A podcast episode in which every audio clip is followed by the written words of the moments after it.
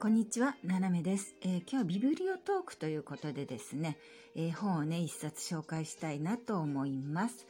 えー私がね、紹介するのは、あの、サムネのね、画像にも載ってますけれども、えーダックコールというね、えー稲見いつらさんの書いた作品で、早川文庫から出てます。えー作品の発表は1991年ですね。で、あの、これはですね、第4回山本周五郎賞を取ったというね、あの、作品なんですけれども、私がその野鳥のね、単調絵なんかをするうんとんと以前にこれ読んだんですよ。本当多分ね、90年代後半かな、私があの買って読んだのはね。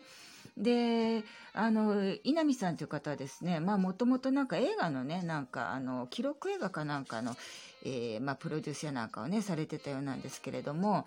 えーまあ、このね、91年のこの作品を書いて、それから3年後、94年にですね、えーご病気で亡くなられたということなんですが、まあ、非常にね、あの、まあ、記録映画を撮ってただけあって、その、なんていうの、すごい描写がね、的確で、で、文章が美しいんですよ。でね、いろんな文章があるんですけど、その、まあ、えー美しい中にもね、ダイヤモンドのように輝くというような文章ではなくて、その草原の朝露のようなね、キラキラとして全、もう目の前にキラキラがざっと広がってって、で、今この瞬間の朝の太陽の中でしか、えー見れないような、そんなキラキラを持った、あの、文章を書く方ですね。うん。で、まあ、あの、いくつか短編があって、えー短編の合間合間にですね、えっと、最初にプロローグ、あそうだね、プロローグがあって、モノローグが真ん中にあって、エピローグがあったって、この3つがね、あの、つながった、あの、ストーリーにはなってるんですが、えーそれ以外の小さいのお話がいくつか入ってて、で、まあ、どれもですね、あの、まあ、鳥、自然にね、こう、関わる、あの、ちょっとこう、お話が入ってるんですけれどもね、あまず、それぞれに違う、あの、まあ、日本の話であったり、日本以外の国の話であったりとかですね、いろいろあるんですけれども、うんあのね、自然に向き合うってこういうことなんだろうかっていうね、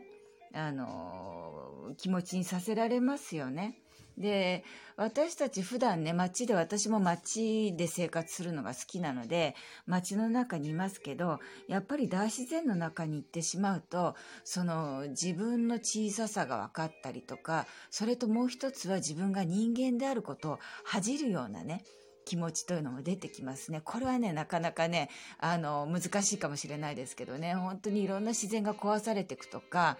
えーまあ、いろんな街が変わっていく中でね、えーまあ、鳥はね、敵面なんですよ。あの、殺虫剤撒いてね、虫殺しちゃうとね、鳥はすぐにいなくなりますね。で、小さな鳥がいなくなるわけじゃなくて、まあ、いわゆる猛禽類もすぐにいなくなっちゃうっていうね、えー住めないんですよ。餌場がなくなっちゃったりとか、住む環境がなくなってね。